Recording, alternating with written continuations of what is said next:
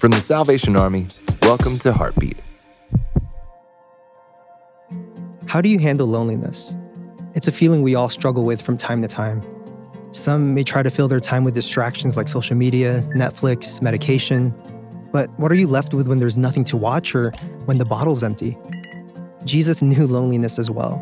Leading up to the cross, we see him in the Garden of Gethsemane, overwhelmed with emotion and praying to his Father, asking for another way.